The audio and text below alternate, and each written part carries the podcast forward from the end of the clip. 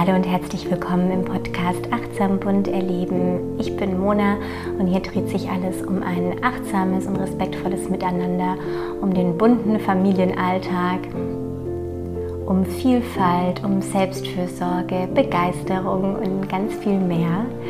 Und diesen Monat dreht sich alles rund um Weihnachten. Letzte Woche oder vor zwei Wochen habe ich ja schon damit begonnen. Da ging es um eine, ja, wie man die Weihnachtszeit gemeinsam als Familie gestaltet. Und ich habe auch schon angekündigt, um was es in dieser Podcast-Folge geht, nämlich äh, um das Thema Weihnachtslüge oder Weihnachtsmagie, ähm, wie wir mit Kindern ähm, ja, diese Weihnachtstraditionen umgehen. Und ja, ich denke, wir starten einfach direkt mal los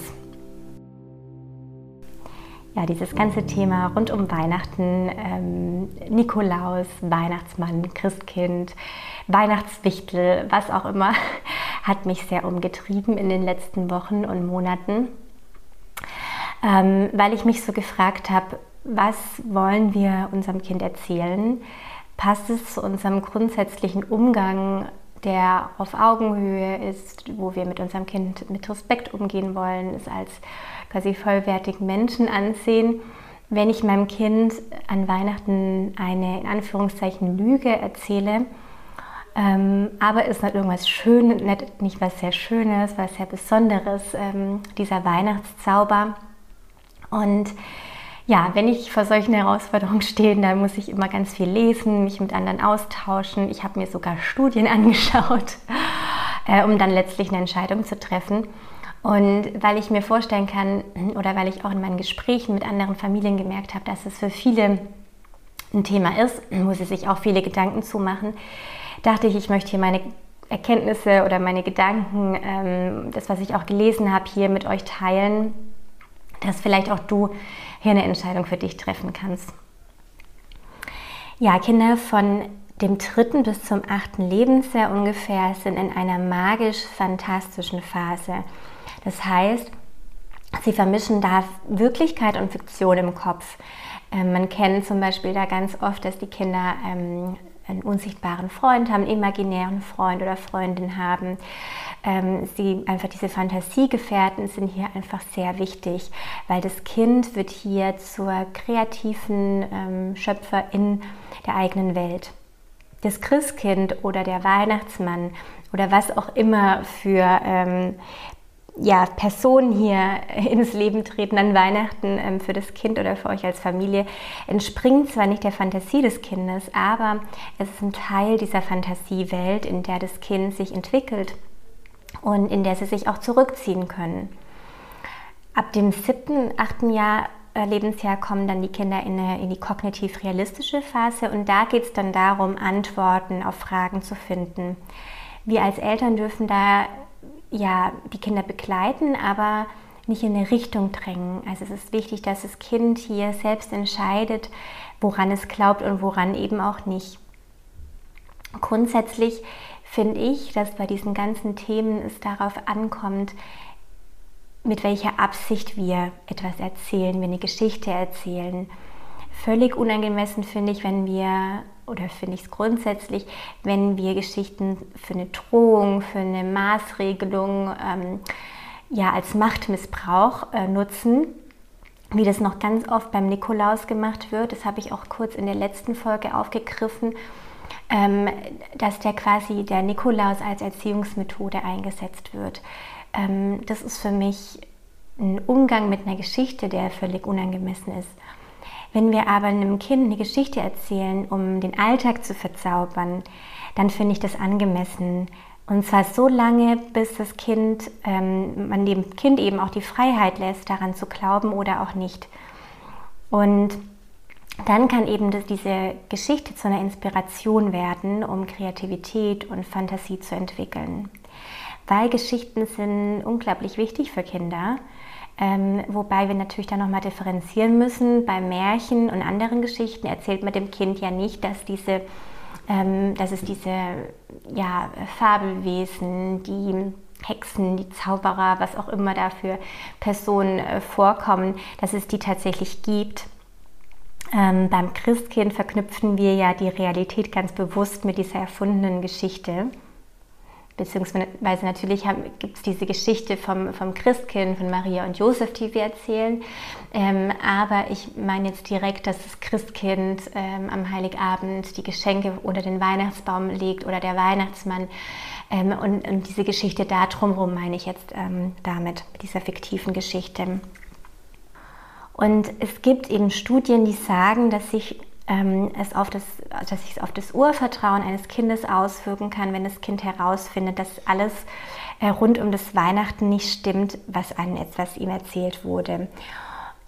Und da bin ich skeptisch. Ähm, und es gibt eben auch genauso Studien, die sagen, es ist positiv, den Alltag mit Geschichten zu bereichern, weil die Kinder dann spontan aus den Geschichten Botschaften greifen können, die sie im Moment brauchen.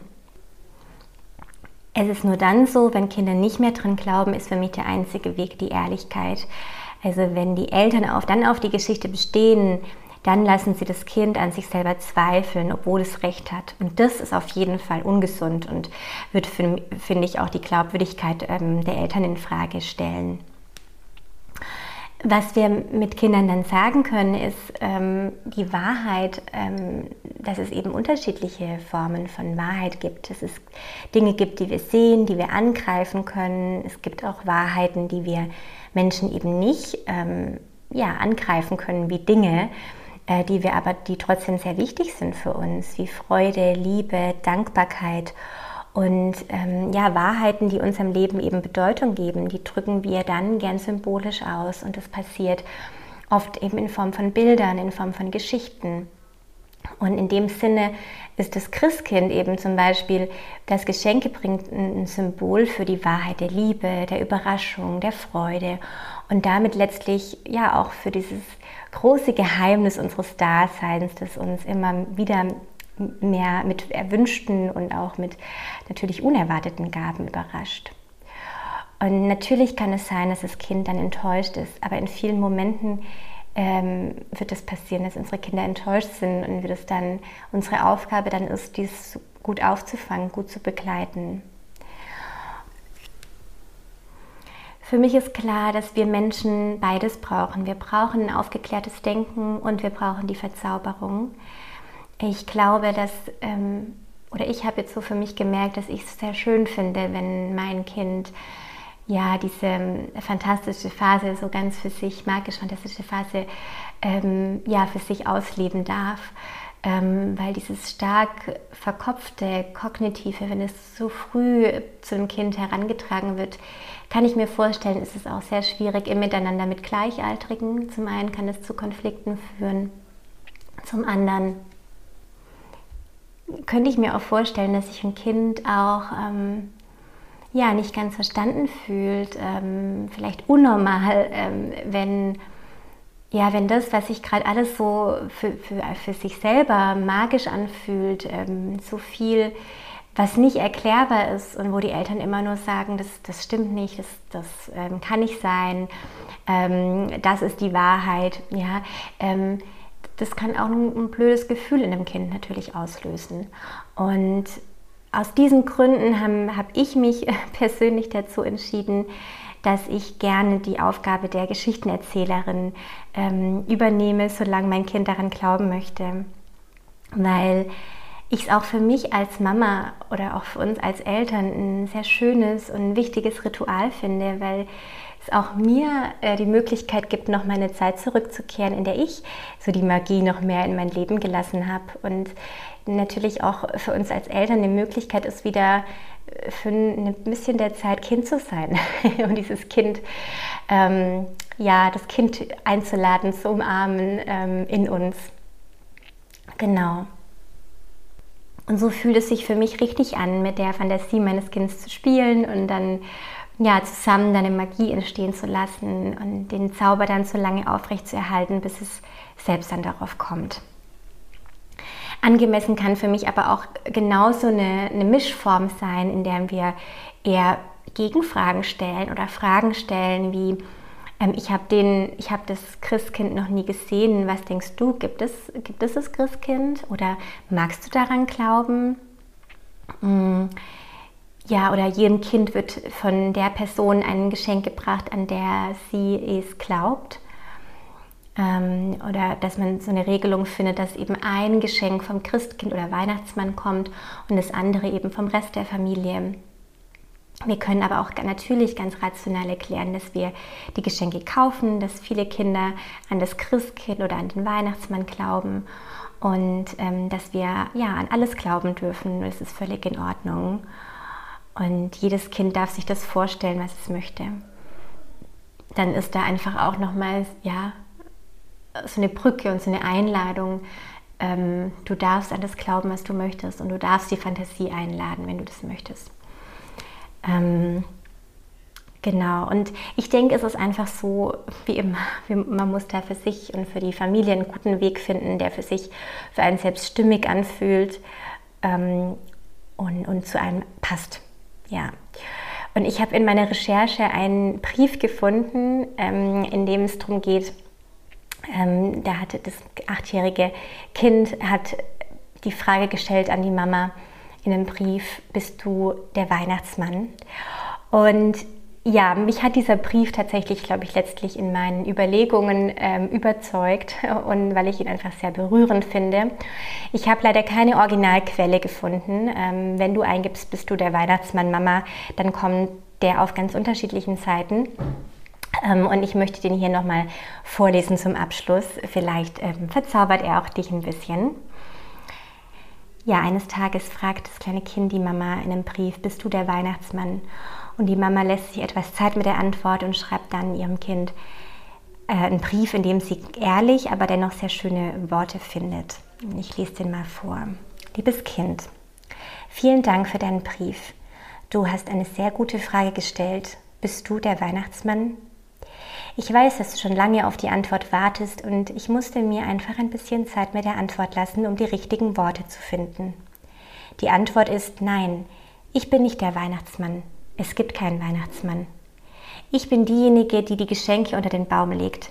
Ich suche sie aus, packe sie ein und lege sie unter den Baum, genauso wie es meine Mama für mich gemacht hat und ihre Mama für sie. Ich stell, stelle mir vor, wie du das eines Tages für deine Kinder machen wirst. Und ich weiß, dass du es lieben wirst, sie am Weihnachtsmorgen die Treppe runterlaufen zu sehen. Du wirst es lieben, wie sie unter dem Baum sitzen und ihre kleinen Gesichter von den Weihnachtsbaumkerzen beleuchtet werden. Aber das macht dich noch nicht zum Weihnachtsmann. Der Weihnachtsmann ist viel größer als irgendeine Person und seine Arbeit gibt es länger als jeden einzelnen von uns. Was er macht, ist einfach, aber sehr beeindruckend. Er bringt Kinder bei, an etwas zu glauben, was sie nicht sehen oder anfassen können. Das ist eine riesige Aufgabe und eine sehr wichtige noch dazu. Dein ganzes Leben lang wirst du die Fähigkeit brauchen, an etwas glauben zu können, an dich selbst, an deine Freunde, an deine Talente und an deine Familie. Du wirst außerdem an Dinge glauben müssen, die du nicht messen oder in deinen Händen halten kannst. Ich spreche von Liebe, die große Macht, die dein Leben zum Strahlen bringen wird, selbst in den dunkelsten Momenten. Der Weihnachtsmann ist ein Lehrer und ich war eine seiner Schülerinnen. Und jetzt kennst auch du das Geheimnis, wie er es schafft, an Weihnachten all die Kamine herunterzukommen. Er hat Hilfe von all jenen, deren Herzen er einst mit Freude erfüllt hat. Mit unserem ganzen Herzen helfen Menschen, wie ich, dem Weihnachtsmann dabei, einen Job zu erledigen, der sonst unmöglich zu bewerkstelligen wäre. Also nein, ich bin nicht der Weihnachtsmann. Der Weihnachtsmann ist Liebe und Magie und Hoffnung und Glückseligkeit. Ich bin in seinem Team und jetzt bist es auch du. Ich liebe dich und werde dich immer lieben, Mama. Ja, und genau wie ich es gesagt habe, dieser Brief hat mich sehr berührt und dieser Gedanke, den die Mama hier in diesem Brief verpackt hat, finde ich einfach total treffend und schön und ähm, das sind einfach auch Gedanken und Dinge, die ich meinem Kind so weitergeben möchte. Eben dieses, ja, wir dürfen an den Zauber glauben, wir dürfen an Wunder glauben, an, an uns glauben. Und ähm, ja, und das fand ich eine sehr schöne Brücke. Und vielleicht wird es dann auch irgendwann mal mein Brief sein an meine Tochter, ähm, wenn sie das Christkind, den Weihnachtsmann in Frage stellt. Und ja, damit ende ich auch schon. Es ist eine kurze, knackige Folge. Ähm, und darüber, wie wir mit Weihnachtstradition umgehen können. Ich ähm, hoffe, du konntest vielleicht was daraus mitnehmen und dass ihr als Familie euren Weg findet, ähm, wie ihr mit euren Kindern und diesen, diesen Weihnachten, diesen ganzen Zauber rund um Weihnachten umgeht. Und jetzt wünsche ich dir weiterhin eine ganz wunderschöne Weihnachtszeit. Und in zwei Wochen gibt es ähm, nochmal eine schöne Folge für dieses Jahr, die letzte. Und ich wünsche dir alles Gute bis dahin. Alles Liebe, deine Mona.